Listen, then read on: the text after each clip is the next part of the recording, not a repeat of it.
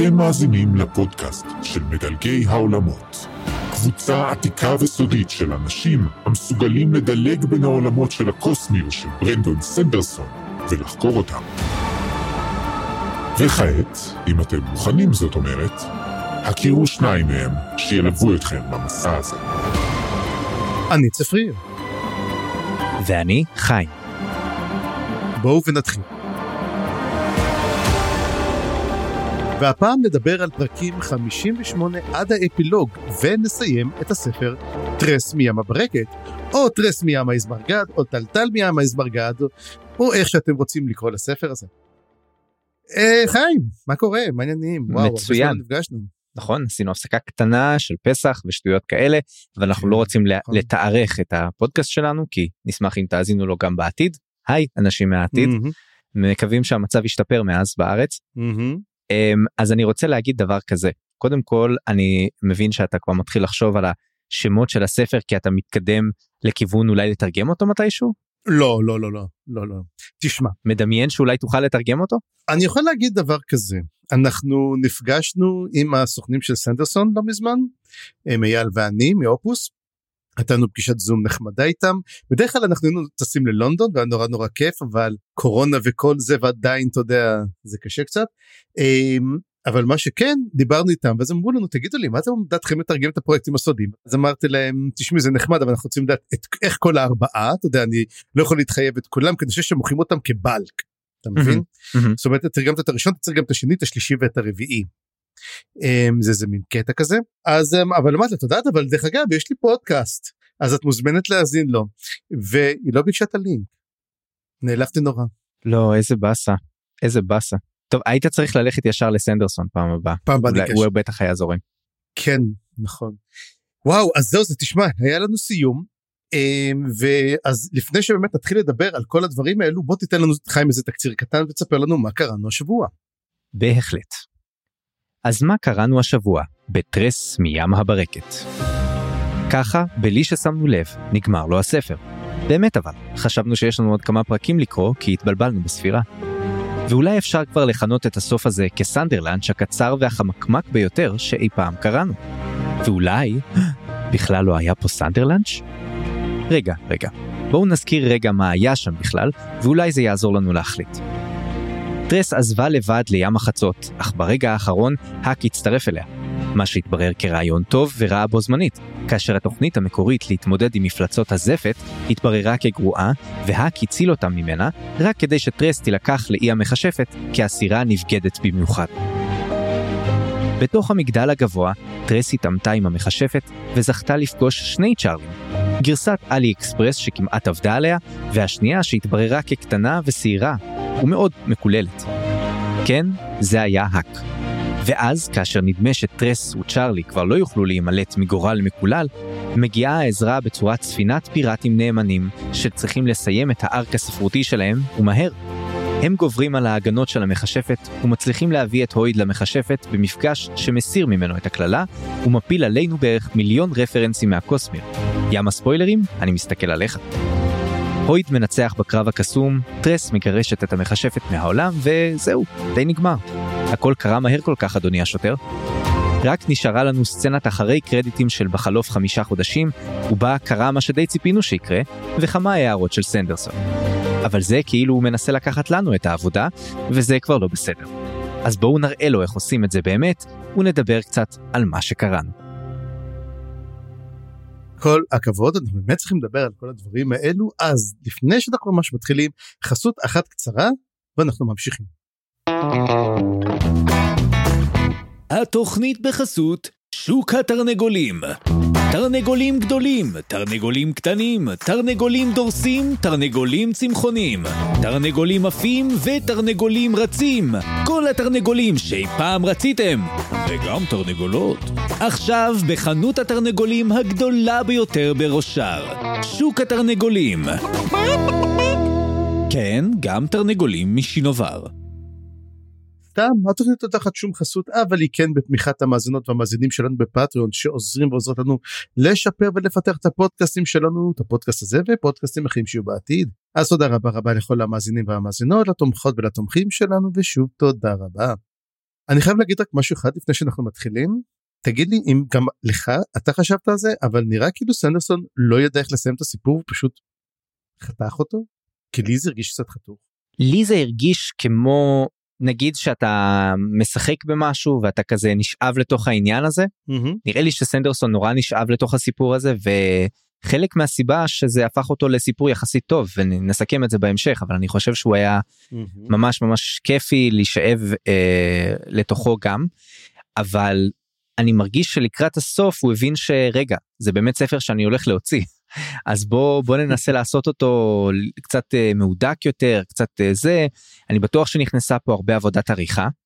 Uh, זה מרגיש כאילו דברים אולי תוקצרו או, או, או איכשהו uh, הורדו בעריכה כי פשוט באמת כמו שאתה אומר זה מרגיש טיפה קטוע כזה אבל זה לא סוף רע זאת אומרת נדבר עליו קצת עוד עוד מעט אבל אני חושב שהוא כן הצליח לזכור את זה יפה מה שכן זה קצת מבקש איזשהו המשך.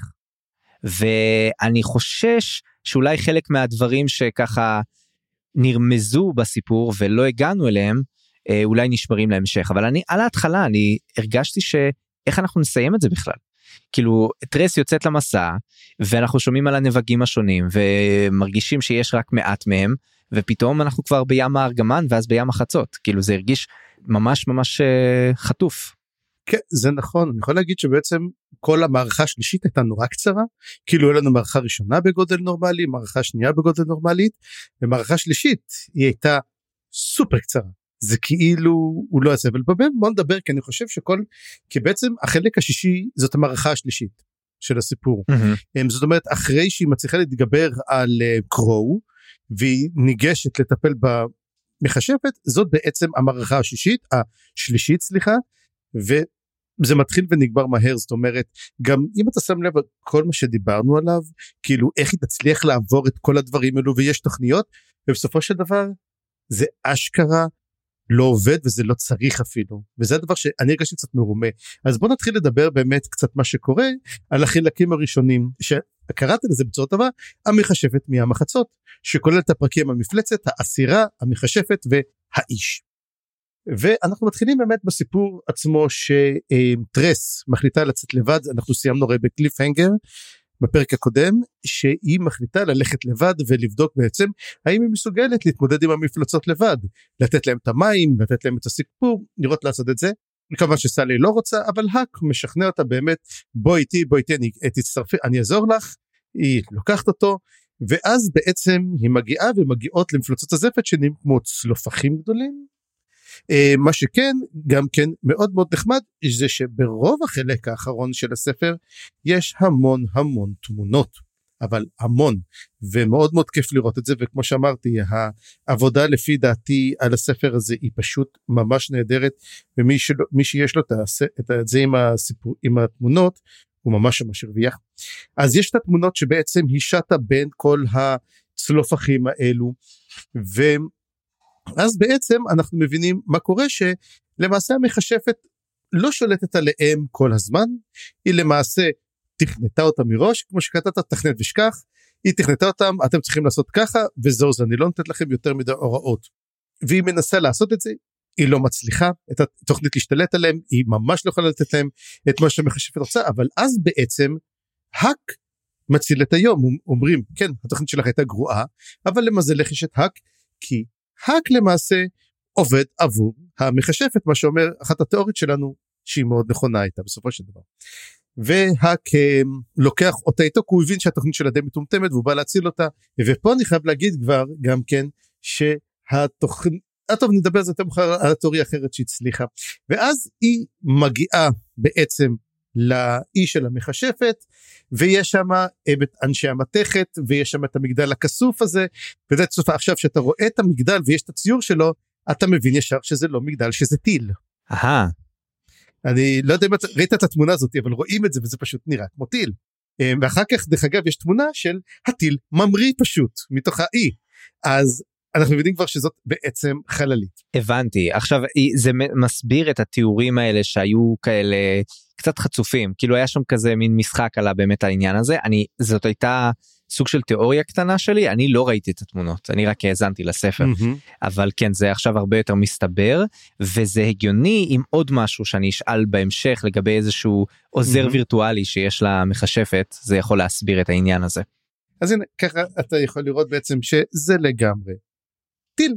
והיא פוגשת את המכשפת ואז בעצם המכשפת זוהרת. ויש איזה ישר הסבר שאמרתי אבל אתם תצטרכו לעבור לים הספוילרים פה כי אני כמעט לא יכול להגיד שום דבר דרך אגב שקורה בעלילה מהרגע הזה עד הסוף בלי לדבר על ים הספוילרים. עכשיו בים הספוילרים אנחנו הולכים לדבר על אלנטריס אנחנו הולכים לדבר על וורברייקר ואנחנו הולכים גם כן לדבר הרבה על גנזך אורות הסער. אז pay attention. רושאר. אמ, כי... העולם.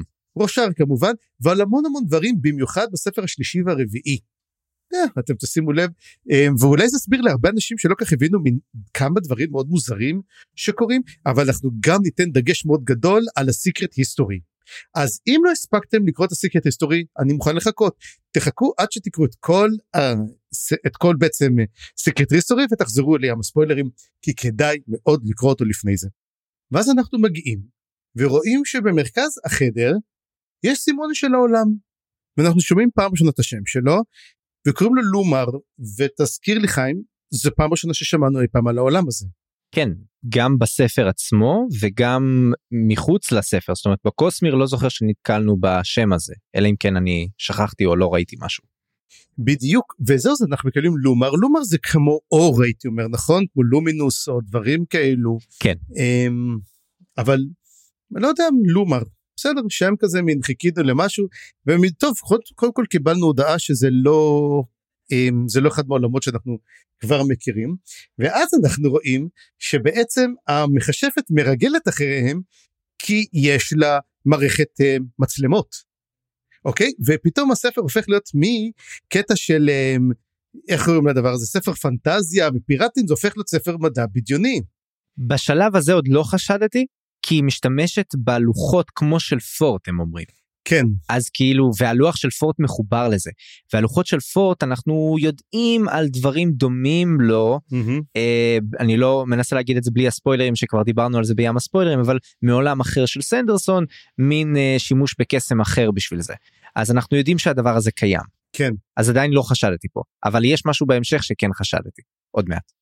כן ואז בעצם היא אנחנו מגלים שבעצם המכשפת מתעניינת בהויד וכל הסיפור פה בעצם זה קצת את המכשפת נגד הויד אמ, אבל פה זה משהו מאוד מעניין וזה אני חייב לדבר שוב ביום הספוילרים מכיוון שאנחנו יודעים בערך את התקופת זמן שמתי שזה קרה אמ, בערך אפשר יהיה לשחק עם זה קצת יותר קצת לפה אבל והויד הוא לא כזה מתחיל פה הוא לא כזה אה, אתה יודע אחד הדברים שאנחנו חשבנו שהויד הוא אתה יודע כולה מתחיל רק ועושה את זה ולכן הוא נתקל בזה אבל לא מדובר בעצם שהויד כבר היה בהרבה עולמות עד שהוא כבר הגיע לשם ואנחנו מקבלים שיש איזה מין AI כזה לא יודע אם AI אבל כמו מחשב כזה אתה יודע כמו בסטאר טרק שאתה מדבר איתו והוא מדבר איתך והוא עוזר לך כל הדברים האלו. או ג'רוויס של איירון מן. לגמרי ג'רוויס. אמ, וגם כן רמיזות לעולמות אחרים אנחנו מקבלים כל מיני דברים כאילו כמובן ים הספוילרים אז חבר'ה היום תשארו לים הספוילרים כדי שיהיה יותר ארוך מכל הפרק עצמו.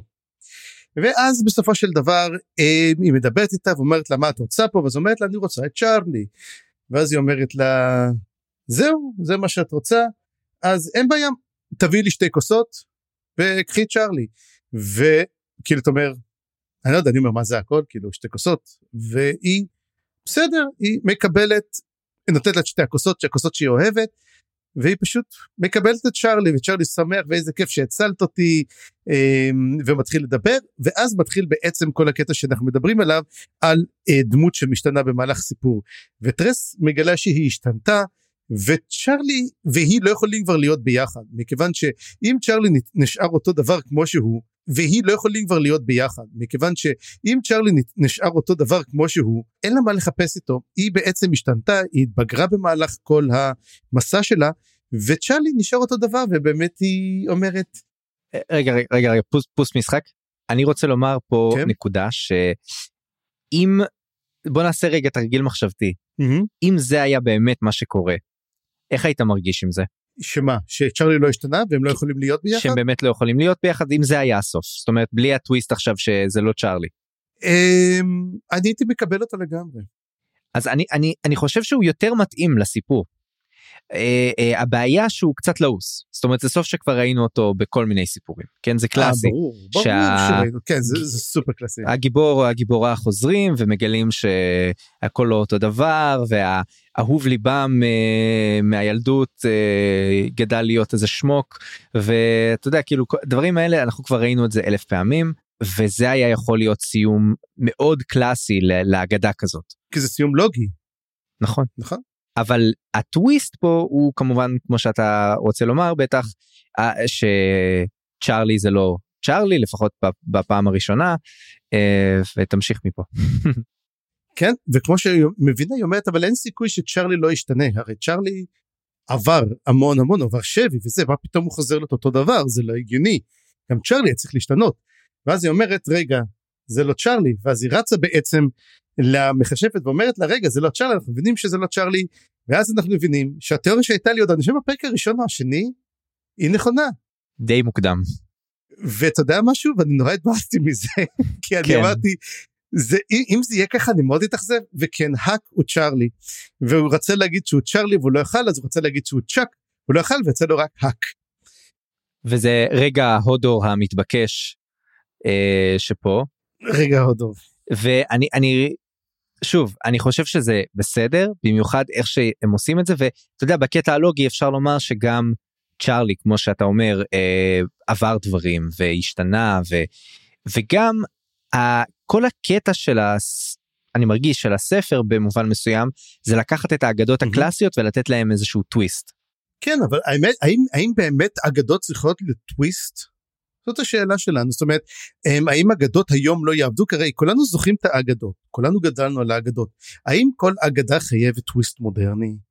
לא כל אגדה חייבת טוויסט מודרני אבל אני חושב שזה מעניין שסופר אה, שידוע בשביל דברים אחרים נותן את ה...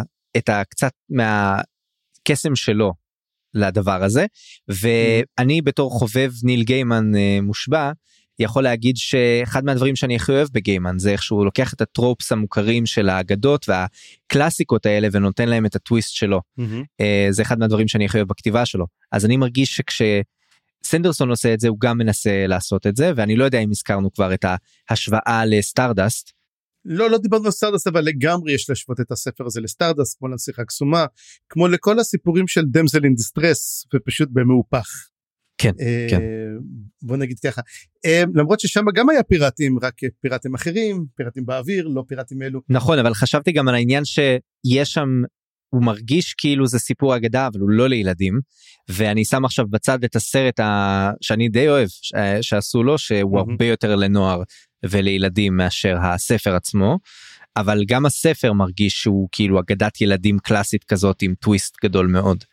נכון זה באמת אה, מה שקורה שם ובואו נחזור באמת ואנחנו רואים שבאמת צ'רלי אה, אנחנו מגלים שצ'רלי פתאום אה, הקוסמת היא מבינה שהיא עלתה עליה ואז היא משתמשת בלייט וויבינג. חברינו מראשר ומגזע השר שמכירים את הריגת האור יודעים רגע מה הקשר? ואיך זה ככה? וגם אני נורא התבלבלתי כי אמרתי רגע איך זה קורה? ו- ומה וים הספוילרים לא לדאוג אנחנו נדבר על זה ופתאום צ'רלי הופך להיות מין לטאה כזאתי וגם המכשפה פתאום מתחילה להשתנות ופתאום אנחנו אמרתי רגע we are in cosmere לגמרי ופתאום החלק הזה הפך להיות הוא לא היה Sanderlanche שהייתי אומר אבל הוא מין איך להגיד את זה הוא מין ה name dropping הכי גדול שאני ראיתי בהרבה הרבה זמן. ומי שלא קורא פה וזה וזאת הבעיה מי שלא מתעניין הרבה בכל עולם הקוזמיר יפספס המון. אז הנה שאלה למאזיננו אה, לגבי זה. מתוך אלו שלא קראו, אני לא יודע כמה כאלה יש כרגע, אבל מתוך אלו שלא קראו הרבה מה, מהקוסמיר ובעצם לא יגיעו לים הספוילרים, כמה נהניתם, הבנתם, או היה לכם נחמד לשמוע ולקרוא את הדברים האלה? זאת אומרת זה זה היה מבלבל זה היה סבבה מהמם. זה הרגיש כמו משהו אה, שצריך לקרוא איפשהו באינטרנט או לראות איזשהו סרטון שמסביר את כל הדברים האלה או לשמוע את הפודקאסט שלנו לצורך העניין או שזה הרגיש כמו משהו שאפשר להבין ולקבל ממנו משהו מהספר עצמו. כן, שאלה מצוינת. וזהו זה ואנחנו מגיעים בדיוק לחלק האחרון לסוף וחיים תיקח אותנו שמה אבל אני חושב שנעשה על זה הפסקה קצרה בינתיים. כן אנחנו נעשה הפעם הפסקה מוזיקלית צפריר.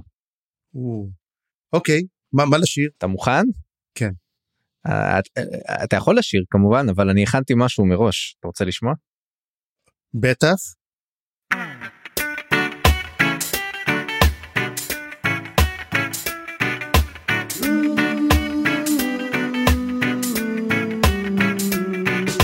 נאבקים מכל מיני צבעים ירדו אליי בזמן עלו נקריא הביאו לי במתנה צמחים מטפסים ותאורה וגם תחליף אבק שרפה ורוזית לעיתום ספינה. אז בוא אליי היתר נחמד שב אצלי על כף היד רק תתרחק מהמים פה בצד.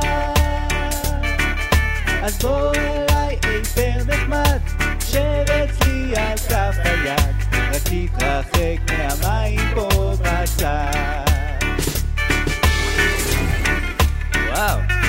עולם שעוד לא ביקרתי בו.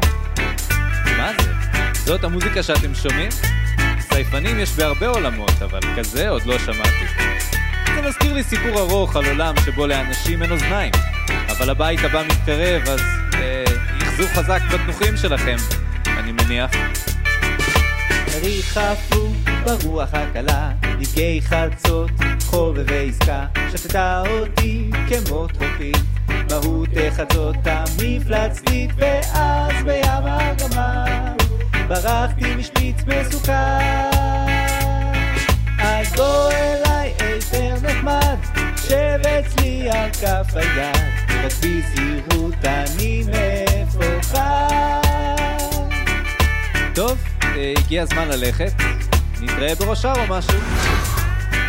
רק בזהירות אני מפוחד.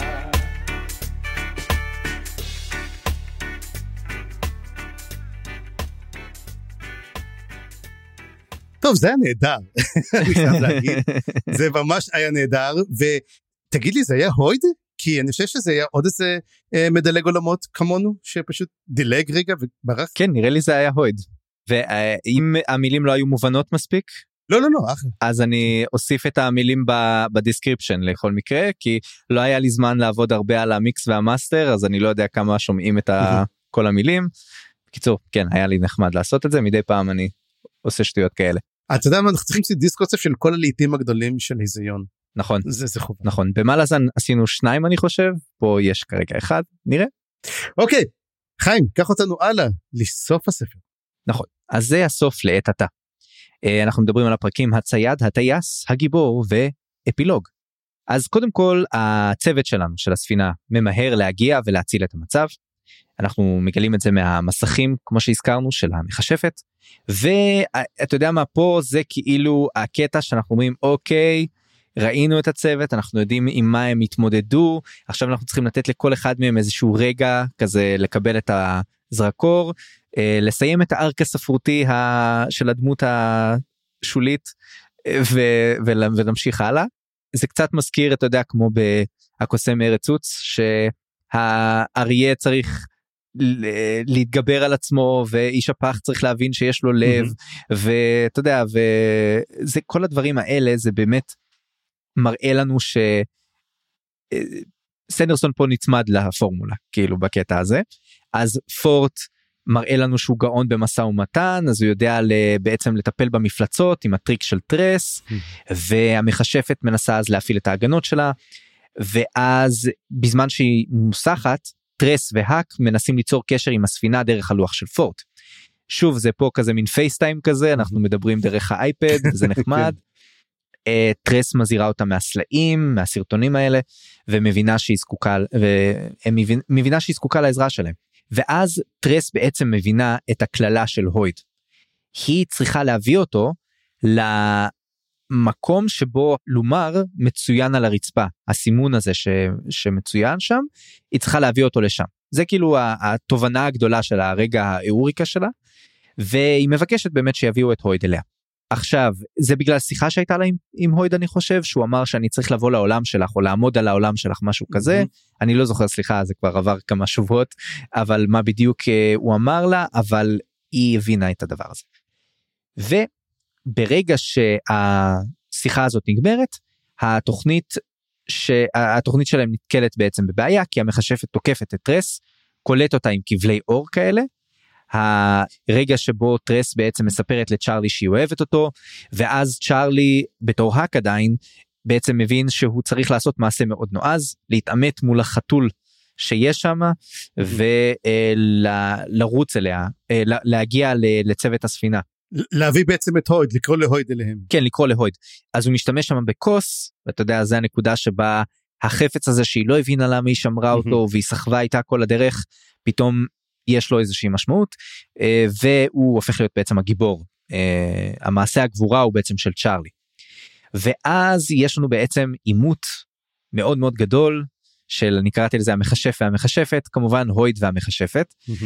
שכשהוא מגיע היא הוא מגיע בדיוק בזמן כי היא באמצע לקלל את טרס הוא מטרפד את הקללה הזאת יש איזשהו פרץ אור מסנוור הויד מצייר איזשהו מגן זה נקרא מגן העוני וזה קשור לעולם אחר שאנחנו נדבר עליו כמובן בים הספוילרים mm-hmm. מגן על טרס ואז הויד מנצח בקרב הקסום שלהם ודי מכפכף את המכשפת אנחנו מבינים שהויד כמו שנרמז לאורך הספר הרבה מאוד פעמים לולא הקללה שלו המכשפת הייתה מפחדת ממנו יש לו הרבה כוחות הוא כנראה סוג של קוסם רב עוצמה איך שזה נראה אני מנסה להגיד את זה בצורה שנראית הגיונית למי שקרא רק את טרס mm-hmm. אה, סוג של קוסם כזה רב עוצמה מעולם אחר והוא מצליח בעצם לנצח. אנחנו פה מגיעים לסוף עצמו שבו נחשפים כל מיני דברים. דבר ראשון זהותה של המחשבת שנקראת נקראת ריאניה ריאיינה משהו כזה ראינה אוקיי ומה שהויד ניסה להשיג ממנה זה את האור את האור הזוהר שלה אה, את הזוהר הזה שבוקע מהאור אה, והוא מצליח זאת אומרת הוא גם עכשיו זוהר אחרי הקרב הזה אני לא יודע בדיוק מה הוא עשה בשביל לקבל את זה כנראה היא סיפרה לו או לימדה אותו משהו. אה, יש שם איזושהי קפיצה כזאת קטנה אז אני לא יודע מה קרה שם בדיוק. המכשפת משחררת אותם אבל טרס לא מוכנה ללכת בלי לשחרר את צ'ארלי אז היא דורשת את המכשפת ואז היא דורשת מהמכשפת לעזוב את העולם ואז כמו שאמרת המגדל הזה הופך לסוג של טיל ופשוט עף משם נכון? כן, הבית טס. זה הזכיר לי קצת את ה Flying House, אם אתה זוכר את הסדרה הישנה? לא, לא מכיר. לא? לא מכיר. טוב, זה מראה, אבל... מי שמכיר את ה Flying House, היי. אני חייב לומר, לומר ש... על הקטע של החללית שאני לא שמתי אליו, אליו תוך כדי קריאה שאתה בעצם גילית לי, mm-hmm. זה לא הרגיש לי מוזר מדי שהמגדל עף משם אבל אתה יודע כאילו לך תדע היא מכשפת מה היא יכולה לעשות אני יודע אבל אם זה חללית אז זה באמת הרבה יותר הגיוני או סוג של טיל. ואז אה, טרס בעצם מבקשת מהויד לשחרר את הקללה של צ'ארלי והויד אומר תראי אני לא יכול לגמרי לשחרר ככה זה, זה לא עובד ככה אבל אני כן יכול לשנות את הפרמטרים של הקללה קצת אה, לשחק עם המילים פה ובעצם מה שזה אומר שבהמשך כשהם צריכים כשהם יגיעו לאי של טרס חזרה הביתה הקללה שלו תוסר. ככה אני הבנתי את זה נכון? Mm-hmm. כן שהוא רק כשהוא מגיע הביתה בעצם קללה תוסר. אוקיי אז פה בעצם נגמר גוף הספר הסיפור יחסית נגמר רק שאנחנו זקוקים לסוג של אפילוג כדי באמת לראות איך אה, את צ'ארלי הופך שוב לבן אדם ולראות אותם חוזרים הביתה ומה שאני אמרתי עוד מוקדם מוקדם שזה כמובן יקרה ושטרס תהיה במצב אה, אתה יודע גם התיאוריה שלנו שהיא תהפוך לקפטנית ושאנחנו נראה כמה הצהרות והיומיום של הבית שלה נראים פתאום קטנים אבל היה פה סוג של טוויסט קטן כי אני מרגיש שהאפילוג הזה כן היה טיפה יותר מפוקח וחוץ מנקודה אחת שאני אזכיר אותה.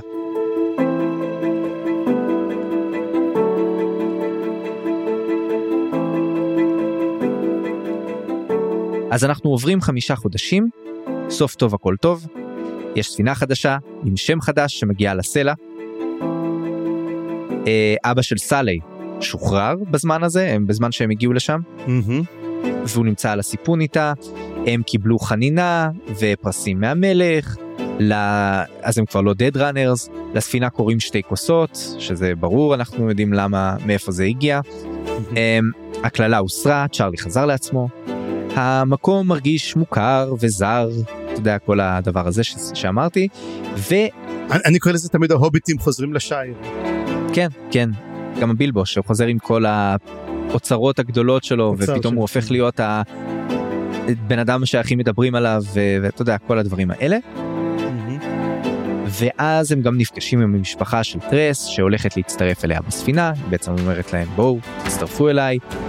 סוף טוב, הכל טוב, ממש אה, כזה דבר, ויש גם איזשהו סיום פואטי קטן לאפילוג, שאני ניסיתי ל- לכתוב אותו ממש בציטוט.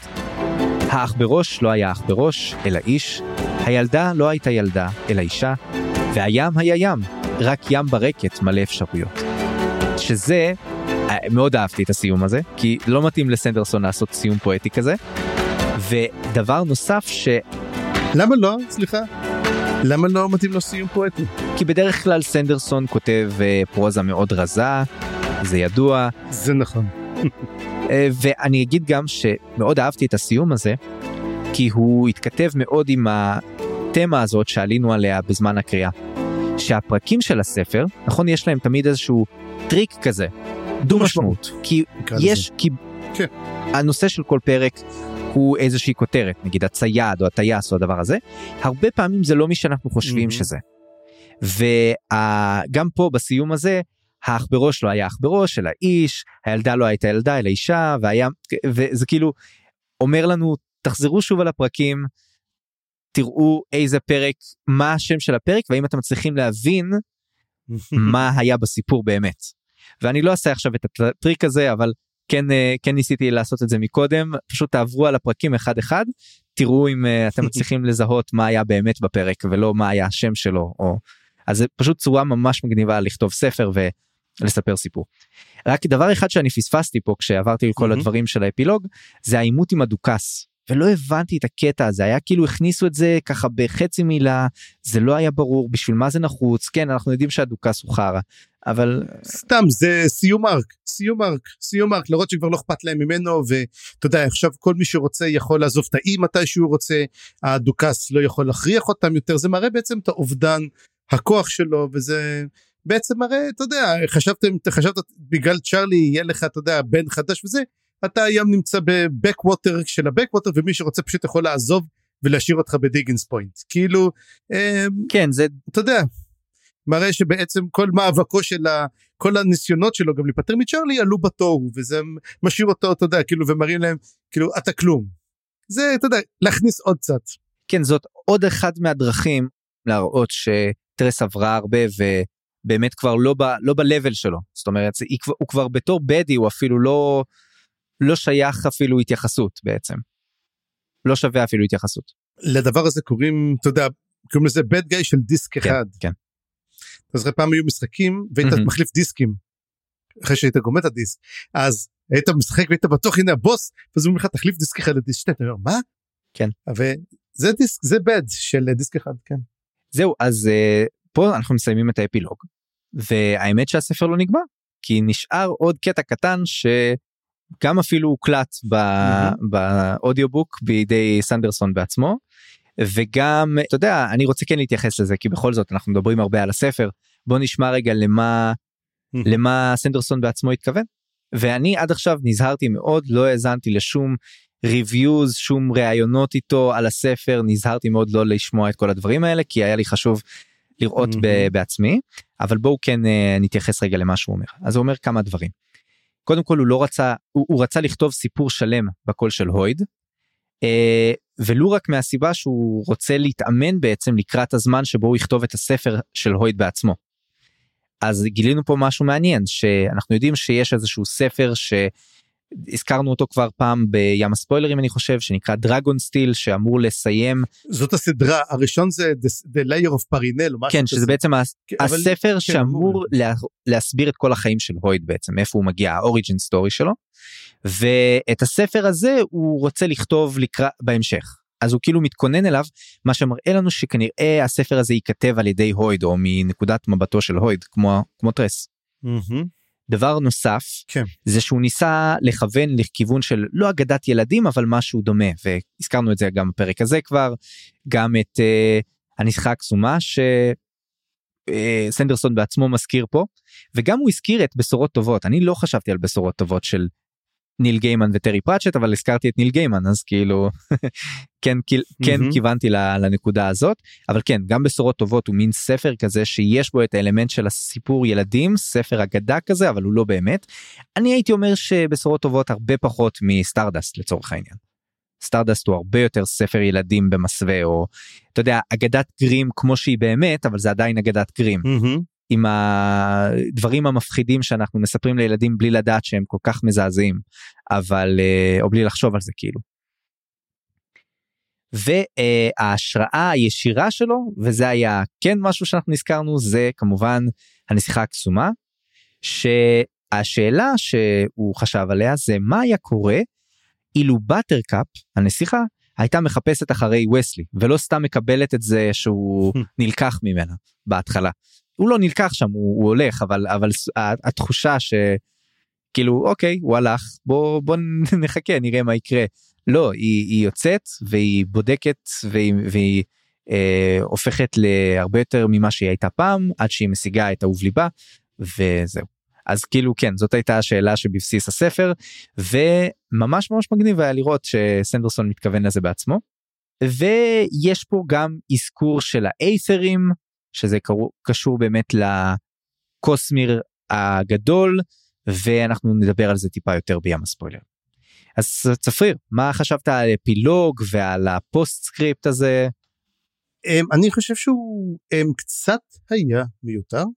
יכולת לגמור את זה, אתה יודע, שמה שהכל נגמר והכל טוב. בסרטים זה למשל ה post credit שיש לך, אתה יודע, זה post credit טוב להראות אותו או לראות את הדברים בזמן שכתוביות עולות ואתה רואה מה קרה אחר כך. אבל אמ, קצת מיותר בעצם לפי דעתי האפילוג ה postscript דווקא היה מאוד מעניין כי כיף מאוד uh, לשמוע את סנדרסון ולשמוע מה שהוא רוצה להגיד. ואתה יודע אחד הדברים שאני חושב תמיד שאלו אותי גם לא מזמן גם מה הסוד הקסם של סנדרסון? למה סנדרסון כל כך מצליח? ואני אומר בעוד שהרבה סופרים הם לוקחים ומסתירים את מה שהם עושים ולא אומרים כלום ולך תדע ולך תחפש הבן אדם נותן לך עדכון שבועי של מה שהוא עושה. אמ, אתה יודע כאילו היינו מנהלי צוות שלו וזה מצחיק לראות אותו בקטע והוא אמ, אתה יודע הוא מסביר מה עומד מאחורי הרעיון הזה למה אתם קוראים ותודה שקראתם ותבינו קצת מה עבר לי בראש תוך כדי והוא עושה את זה המון.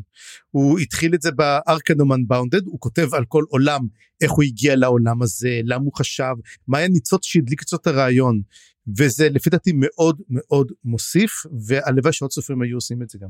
מסכים לגמרי אני אזכיר פה שוב את גיימן שעושה את זה גם באסופות הסיפורים הקצרים שלו. בהתחלה הוא לוקח את כל הסיפורים ומדבר על כל מהמם. סיפור מה היה מאחוריו ואני חושב שזה נהוג גם באנתולוגיות לפעמים.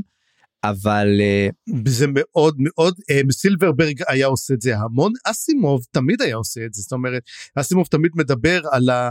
יש את הטוב המיטב שבמיטב אתה יודע השישה כרכים של סיפורים קצרים ותמיד יש סיפור קצר של אה, אסימוב שמדבר איך הוא הכיר את הסופר מה הוא עשה שם מה הוא חושב על הסיפור הזה גם לדוגמה כן. וזה תמיד מעניין לקרוא.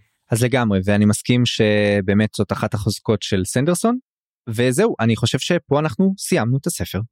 ברכות. אה, זה לא היה קשה כן. זה ספר שרץ ממש מהמם. אתה יודע מה היה קשה היה קשה לעצור כל פעם. לגמרי.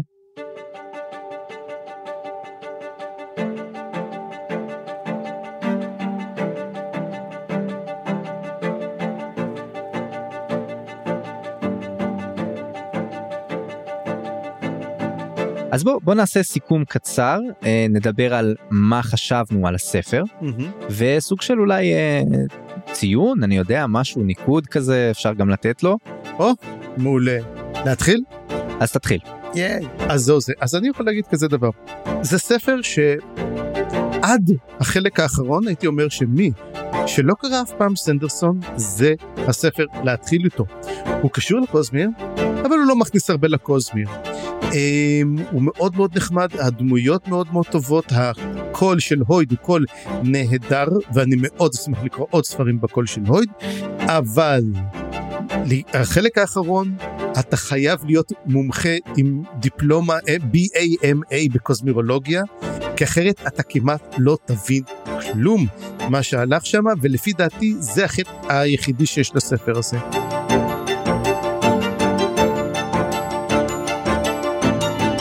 למרות כל זאת, אה, מי שרוצה לראות סיפור על אגדה עם טוויסט מודרני, אה, שלא, דווקא לאו דווקא כתיבה דומה מאוד למה שסנדרסון, זאת אומרת אנחנו יודעים תמיד שסנדרסון כמו שאמרת כתיב הצהרה אה, מעט מאוד מילים, אתה יודע, טק טק טק הוא מאוד מאוד...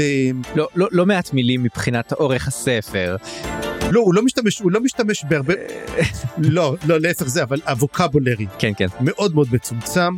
עלילה שאפילו באפלים 2 היא סופר דקה, זאת אומרת אני יכול להגיד שהיא בלי שומן כמעט, כי אנחנו צריכים להבין שבנזכר עושה כל ספר הוא טרילוגיה שלמה, לכן אנחנו מקבלים את הדבר את הדבר המפלצתי הזה. אמ, אבל כספר אמ, סנדרסוני הוא נחמד, אמ, מי שמחפש באמת את הקשרים, בוא נגיד הקוזמירים, כדאי לחכות לסוף כי הוא נותן שם באמת ליטוף לאגו. אני חושב באמת, אני נותן לו ציון שמונה.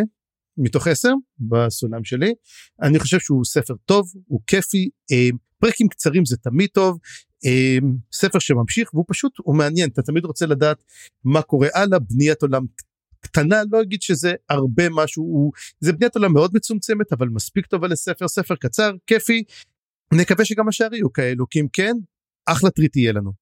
תודה. Uh, אני אתייחס uh, גם בעצמי ש... הספר הזה היה לי מאוד מעניין לקרוא, היה זורם ונחמד וכיף. אני אה, מסתכל עליו עכשיו בצורה קצת מוזרה, וכמו שאתה אומר, אם לולא הסוף שלו, לא הייתי אומר שזה ספר טוב של סנדרסון להתחיל ממנו, כי הוא בכלל לא דומה לאף ספר של סנדרסון. זאת אומרת, הוא מאוד מאוד שונה בכתיבה, מאוד מאוד שונה בפיל. הרבה מהדברים שאני אוהב בסנדרסון קיימים בספר הזה, אבל לא הייתי אומר שהוא אה, מלמד עליו משהו. אז כן הייתי עדיין מתחיל מערפילאים או משהו. אבל אני כן חושב, ערפילאים סליחה. אה, אה, אני כן חושב שמה שמוזר לי פה במיוחד זה שהסוף של הספר גרם לי לרצות שיהיה לו המשך. אני לא הרגשתי, כמובן שיש פה סיפור עם התחלה וסוף די סגור, mm-hmm. אבל מבחינת בניית העולם קיבלנו קרקע, תרתי משמע, למשהו הרבה יותר מעניין. הרבה יותר גדול. אני רוצה שהעולם הזה אה, נחזור אליו מתישהו. ואני לא בטוח אם נקבל את זה לפחות לא בזמן הקרוב. והעולם הזה תפס אותי.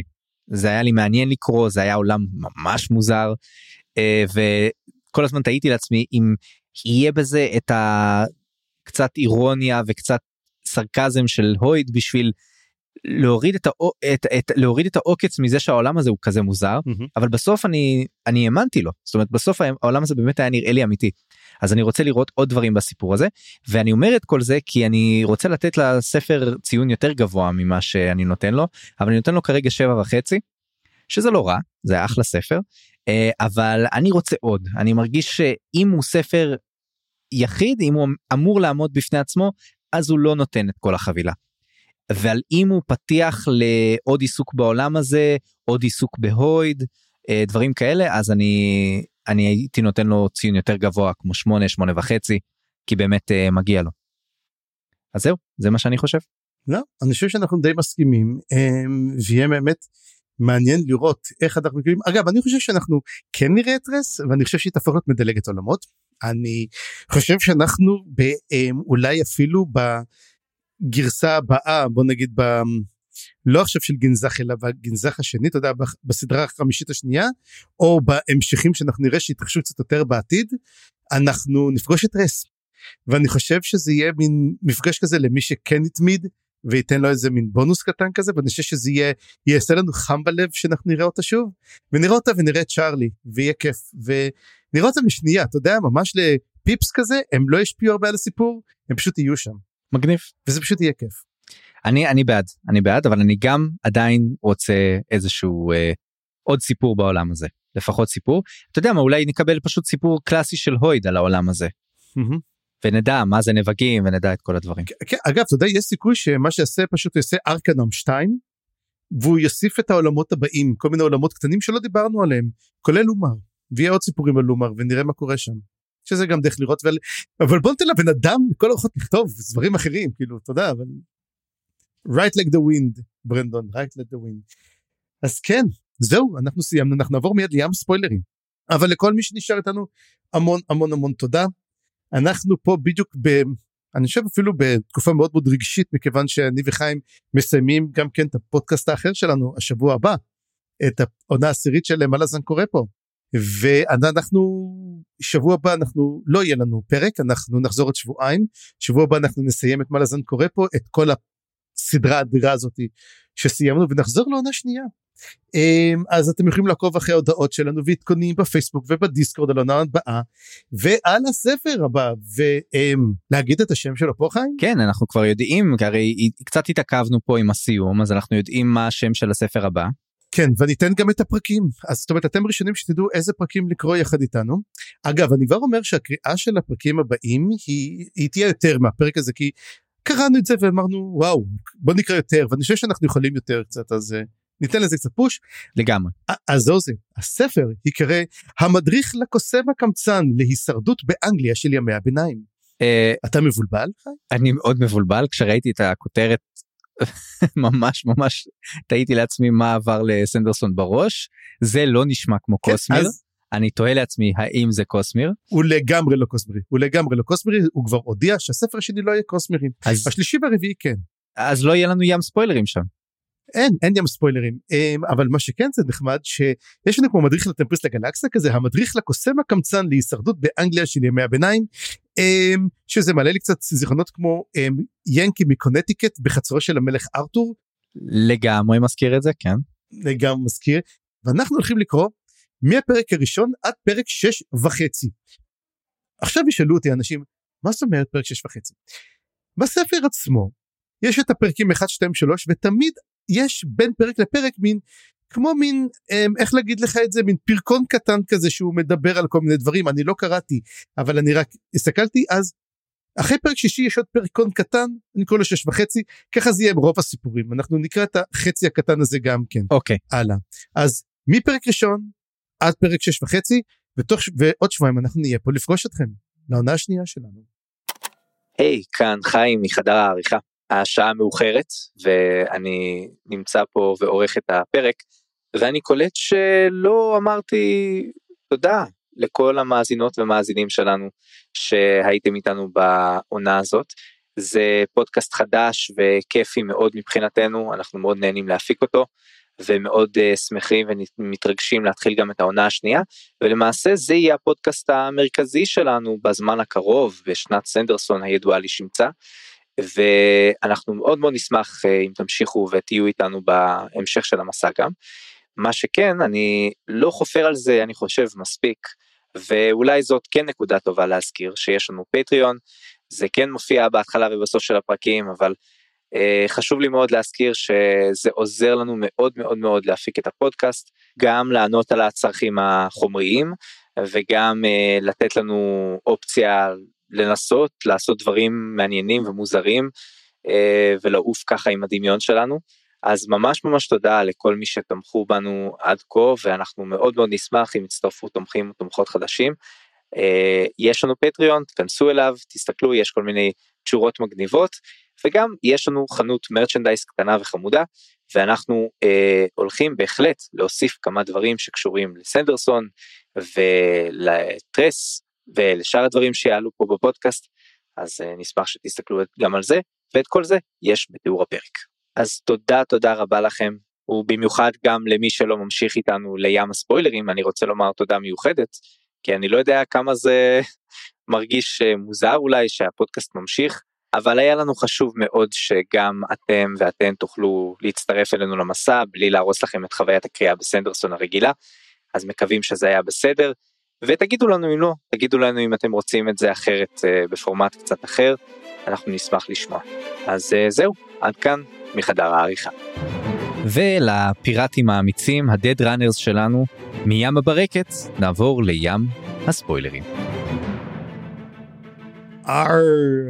אוקיי צפריר, אני יודע שיש לך המון מה לומר, אני יודע שיש לך המון מה לומר. במה שקורה פה, אבל המון. אני גם רשמתי לעצמי קצת הערות, אז אני אגיד את כל הדברים הפושטים שלי כמה, ואז אתה, פושטים אפשר לחשוב אין כזה אין כזה דבר פושטים. לא, כי אתה שולף לי דברים מ- מ- מוובים וכאלה שאני לא מכיר, ואז... אה, אני לא קורא וובים אני לא קורא וובים אני רק חייב להגיד אני קורא את מה שכותב סנדרסון אוקיי. אני פשוט זוכר. זה אוקיי. הכל. וגם במקרה אתה מתרגם אותו אז אתה יוצא שאתה מכיר דברים שלו יותר לאחרונה מאשר אני. יוצא שאני מכיר אותו יותר לעומק כן ואתה יודע מה ואתה יודע שלפני שכל פעם שאני כותב פ- אני מתרגם פרק אם יש איזה משהו שאני אומר רגע יש סיכוי שכבר עברתי עליו או ראינו אותו במקום קודם אני עוצר ואני בודק את כל התרגומים הקודמים ובודק ב Coppermind אם יש משהו אהה. אז כדי שלא יהיו טעויות אז כן. ואגב ייתכן מאוד שהדברים האלה אנחנו נראה אותם אה, באמת שיש רפרנסים שפספסנו כי היו פה המון רפרנסים אבל אני אגיד את כמה שאני תפסתי מהמם. ואתה תשלים את מה שחסר. אוקיי let's go אז אה, כן היו הרבה name dropping וסימנים מעולמות האחרים של אה, הקוסמיר ונזכיר אותם קצת. דבר ראשון אני שמתי לב שהקירות מכוסים בפאנלים כמו הלוח של פורט ואנשי המתכת כל הדברים האלה אני זוכר שהם מגיעים מנלטיס שזה העולם של וורברקר. מהמם. יש פה דברים שהם אה, בעצם מונפשים יש בהם אה, נפחו בהם את ה-breath הזה הנשמות אני קראתי את זה באנגלית אין לי מושג איך אומרים את זה בעברית אתה אתה גם לא תרגמת את זה אז אני נשימות נשימות אוקיי. נשימות אני אגיד לך אני אגיד לך משהו בגלל שבגזחורות השר יש התייחסות מטורפת לוורברקר כן בזהל אז, נכון? אה, וכאלה ובהמשך יותר. זהל אמ, ו- ו- ו- וכל מיני דברים כאלו אני הייתי חייב לתרגם את כל המושגים קודם כל מראש של וורברקר ואז אני יכולתי בכלל לתרגם את הספרים. אז כדי שתהיה אתה יודע ש- שיהיה התאמה בין שני הספרים. אז אה, כן קוראים לזה נשימות וכן אגב יש גם heightening מי שרוצה לדעת איך תרגמו heightening שאתה יודע שאם אתה מג... זה אמרנו. אה, תעצומות נכון תעצומות, כן, כן, כן. תעצומות. דבר נוסף אה, שמזכיר פה זה כמובן שהחיילים האלה שהם אנשי מתכת כאלה מזכירים באמת את הצבא הזה של ה... ב Warbreaker של הפסלים שהופך להיות אה, בעצם צבא של הקיסר. לגמרי. לג... בוא נגיד הס- הסוף של הספר של וורברקר לגמרי מזכיר אותו. דבר נוסף יש לנו פה באמת את.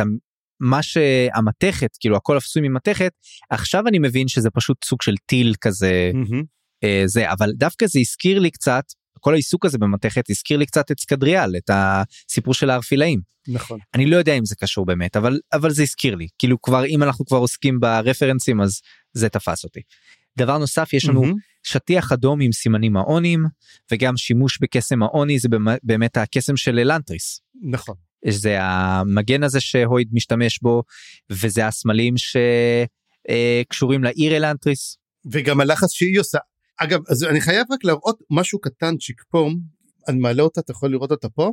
כן זה בעצם הקרב אני רואה את הקרב בין המכשפת להויד זה מה שרואים בתמונה בדיוק עכשיו טוב, כפי שאתה רואה להויד יש לו אה, נעליים יש לו סנדלים עם גרביים שזה הדבר המעניין פה והוא לובש כתום אבל אם תשים לב גם מקרוב אתה יכול לראות שיש להם גם כן איאונים. ואני עשיתי בדיקה לאיאונים שמצויר כי מתברר שסנדרסון אמר אז היא עושה את האיאון שאו ששאו זה בעצם שינוי כמו השעוד.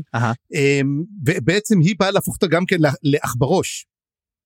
זה גם היה התכנון שלה אז לכן היא עשתה את השינוי לא היא הייתה הופכת אותה לחתול כדי שתאכל את, את צ'ארלי ותהיה עוד יותר על החתול נכון. אבל היא באה לשנות אותה והוא משתמש באיון שקוראים לו אדו ואדו זאת הגנה. וזהו זה ופשוט בעצם שניהם עושים קסמים איונים וזה פשוט כן. פרט נורא קטן אבל סופר סופר סופר מגניב. ונזכיר רק שהעולם של אלנטריס כמובן זה סל אה, ומשם באמת זה. לקוח. ויש לנו עוד סוג של אני אני קראתי לזה שבירת הקיר הרביעי כי באמת הטכנולוגיה פה שמופיעה ותהיתי לעצמי אם זה קשור באמת לעולם שלנו. האם יש פה סוג של דליפה של העולם אה. שלנו לתוך הקוסמיר או משהו כזה אין לי הסבר לדבר הזה אז אני אגיד אז אני אני יכול לענות יש לי הסבר. כן. וואי זה אחת אני חושב התיאוריות העתיקות שאני לא חושב שאי פעם קיבלו תשובה זה משהו שהיה כתוב בארקדם Unbounded First of the Sun אם אתה מכיר את ה... קראת את הסיפור the Sun? בוודאי שכן אבל אני עם ה- צריך שתזכיר לי. עם הציפור המדברת. יש שם את אלו שאומרים אלו שמלמעלה ואת אלו שלמטה כל הזמן מדברים עליהם. ומה שאני אומר שהאלו שלמעלה הם בעצם התיאוריה שלי בטח היא כבר טוב היא כבר ממתי שיצא קודם אנבאונדד שאלו הם מהעולם של הרפילאים אחרי שכבר התפתחו טכנולוגית הרי אנחנו יודעים שיש התקדמות טכנולוגית בכל העולם של הקוזמיר במיוחד אנחנו נראה את זה בעולם של סקדריאל כלומר בארפילאים.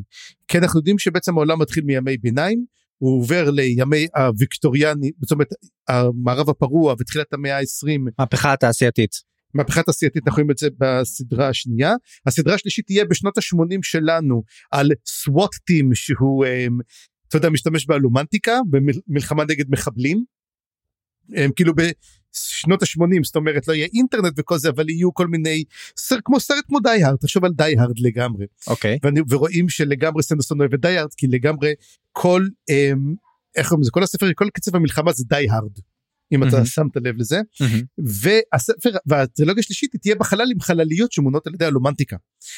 אז אנחנו כן מגיע מגיעים לשלב הזה זאת אומרת אנחנו כן נגיע להתקדמות טכנולוגית ובסופו של דבר אמ, אנחנו נראה את העולמות מגיעים אחד לשני באופן אמ, איך הם מגיעים מפלנטה לפלנטה כי צריכים לזכור לא אי אפשר להגיע לכל הפלנטות בעולם של הקוסמיר באמצעות אנכים כי לא לכל העולמות יש אנכים. אה, במיוחד זה קורה בעולם של חולות לבנים. ולכן מאוד מאוד קשה להגיע אליו ויש עוד עולמות כמו קינה שגם כן אי אפשר להגיע אליו אז כל הדברים האלו זה דברים שאנחנו צריכים לראות ולראות לאיפה זה מגיע אבל זה שאנחנו רואים שזה מגיע מעתיד זה קצת נותן לנו רפרנס מתי זה מתרחש בעצם. אבל העתיד שפה מתואר או לפחות החללית שזה נראה לי כנראה לא קשורה לאלומנטיקה לא קשורה לסקדריאל. לא אבל כנראה כנראה יש איזה תקופה בעתיד זאת אומרת שאנחנו נגיע כנראה בתקופה בעתיד שיתרחש פשוט הם הגיעו ממש לחלל זאת אומרת יהיו לנו קרבות חלל וכל הדברים האלו ופשוט אנחנו נראה גם קרבות אה, של אתה יודע של הקסמים השונים שיש אינבסטיצ'ר כי זה לא מפריע לשום דבר אוקיי אז תודה על זה. זה יכול להיות לגמרי סופר מגניב. אז עכשיו עוד כמה שאלות שאולי אה, אפשר לנסות לענות עליהן אה, לאור מה שאתה אומר. דבר ראשון מתואר שהויד מחפש את האור הבוהק את הזוהר מהאור של המכשפת אז תסביר לי את הזוהר של האור שלה זה Mhm. דבר ראשון אמרת שיש לך לזה הסבר. ודבר שני כן. אולי תוך כדי מי זאת המכשפת? מה אנחנו יודעים עליה משהו? היא הופיעה איפשהו לפני זה? אנחנו יודעים עליה המון. כן יאללה ספר. וזאת השאלה. עכשיו אז אז בוא נדבר קודם כל על העניין של הויד. הויד הרי רוצה ומחפש קסמים. אמ, עכשיו אנחנו יודעים את זה כבר שאנחנו רואים אותו תמיד מחפש קסמים ותמיד עושה את זה ואני אזכיר לך בעצם את ה, מה שקרה בסוף אמ, אתה קראת את הגרסה החדשה של אלנטריס הגרסה שיצאה כאילו באופוס עם ה... אמ, בוא נגיד לזה עם האפילוג החדש אני לא קראתי אף סנדרסון בעברית ספר מצטער אוקיי קרא- קראת אלנטריס ישן או אלנטריס חדש? אני כנראה ישן כנראה ישן.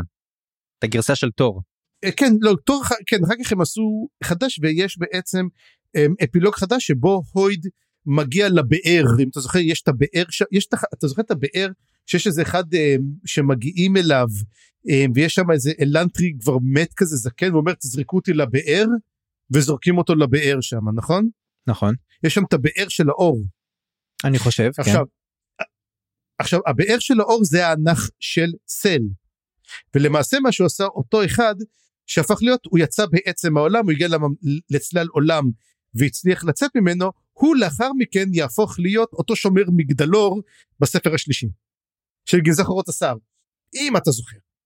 אוקיי אוקיי. אה, ועכשיו אנחנו צריכים לזכור בעצם דמויות שהן לא הופיעו בדרך כלל הן מופיעות במקום אחד הם מופיעים בהרבה בהיסטוריה הסודית של אה, ארפילאים סקדריאל? כן של סקדריאל. ובמהלך התקופה אני לא יודע אם אתה זוכר את זה הרי אנחנו רואים את קלסייר הם, הסיפור מספר על קלסייר שהוא הופך לצל קוגניטיבי והוא מתחיל לשוטט בעולם ולחפש מה קורה ואחד מהדברים הוא נתקל בחבורה בשם אירה אתה זוכר אותם? במעופל כן יפה. אירה אלו חבורה של, אמ, אתה יודע, מדלגי עולמות, שהם גם כן מדלגים בכל מיני, אמ, אתה יודע, הם נמצאים בכל מיני עולמות והם קצת כמו דמי הרפאים כאלו. זה לא אייר? כמו... אה, כעס זעם לא, זה עיר, זה אוקיי. על שם ה... זה על שם ה... איך קוראים לזה? אמ, יש אה, איון שקוראים לו עירה, שזה עידן. אהה, אהה, אוקיי. או זמן. אמ, ולמעשה החבר'ה של העירה הם נודדים בעולמות הם כמו דמי הרפאים אף אחד לא יודע כל כך מה הם רוצים. אמ, אבל מה שקורה רואים אותם שקלסר מגיע וקלסר מעמיד פנים שהוא רוח רפאים שמגיע מקינה כי הם מפחדים מאוד מהרוחות רפאים שנתקעות שם ואז הוא עושה להם רעשים כאלו אה, והם בורחים לכל הרוחות והם מפחדים ממנו זה הקטע שיש בזה. ואז אנחנו מגלים שיש אחת שמה שבורחת וקוראים לה ראינה וזאת ראינה. אז עכשיו אנחנו מגלים בעצם אז זאת אומרת היא מופיעה שם ראינה היא למעשה אלנטרית שמקורה מהעירה.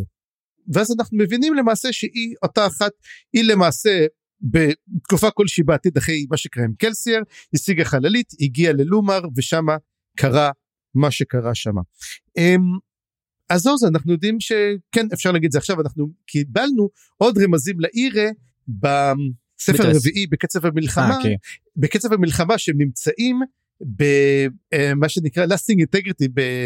לא זוכר איך- איך תרגמתי את זה אפילו יושרה נצחית אני חושב יושרה נצחית יש את העיר הזאת שהיא עיר כזאת מלבנית חלולה כן, רק של ה... של ה... ש... אה, אונור ספרינג. כן, של, של הספרני כבוד, כן. של הספרני כבוד, והם, והם מדלגים, יש שם איזה קטע נחמד עם הם, קצת כזה של גרביטציה, אז הם אומרים, מי זה האנשים האלו? והם רואים עוד בני אדם, אומרים, מי הם? אומרים, אה, קוראים להם אירי. אז אירי זה בעצם העיר האלו בעצם. הם, הם שם כבר נמצאים, זאת אומרת, הם כן נמצאים שם וכן עושים, אנחנו לא יודעים בדיוק מה קורה איתם, הם, אבל יהיה מאוד מאוד מעניין אה, לראות, אתה יודע, מה הם עושים. זו עוד חבורה שאנחנו, אתה יודע, יש כל כך הרבה חבורות וכתות סודיות, אנחנו לא יודעים מה יהיה. כן, אוקיי, מגניב. אני הנחתי שאם אני אעשה גוגל על השם שלה אני אמצא אותו איפשהו, אבל אה, כן, זה מהמם. בהחלט אה, מסתדר מה שאתה אומר. אני צריך לחזור שוב על ההיסטוריה הסודית, כי אני לא זוכר אותו יותר מדי, אבל זה לגמרי. לגמרי נשמע מהמם. כמו משהו שקיים וקראתי אותו. אז אה, תודה, ממש מגניב. טעיתי לעצמי אם נזהה אותה. עכשיו, אבל זה לא מסביר לנו כל כך את הזוהר שלה, אלא אם כן היא אה, קשורה לאלנטריאנים, זאת אומרת, היא, כי, כי הם כן היא אילנטרית, היא אילנטרית לחלוטין, יש לה כסף אלנטרי, היא יודעת לעשות את ה... היא יודעת לעשות אאונד.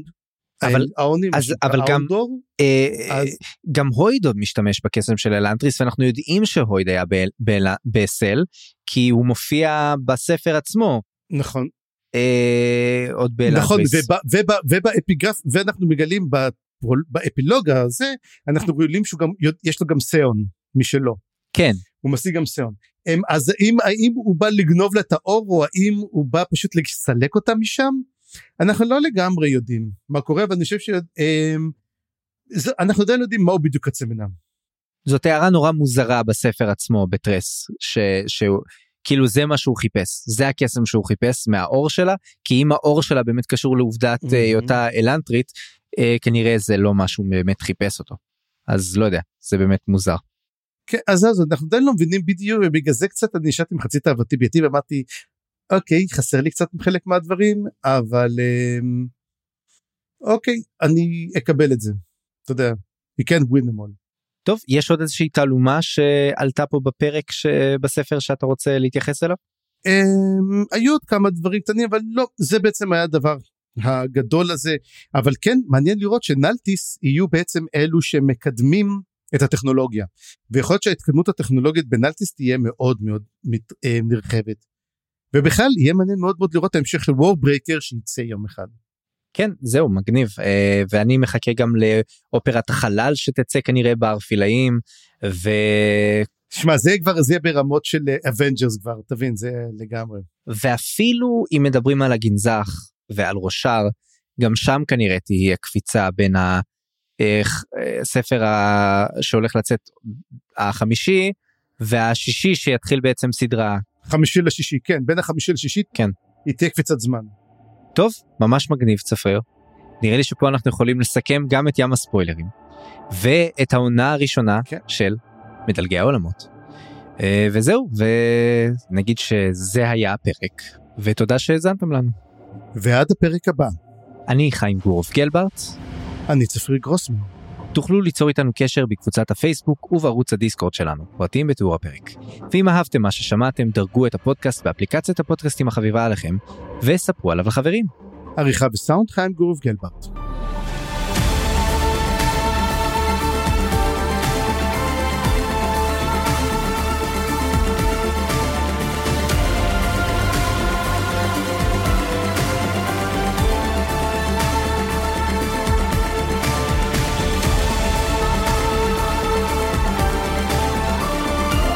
מדלגים יקרים, אתם הולכים לעזוב את הפודקאסט הזה ולחזור לעולמכם המקורי. היכון לדילוג בעוד שלוש, שתיים, אחת.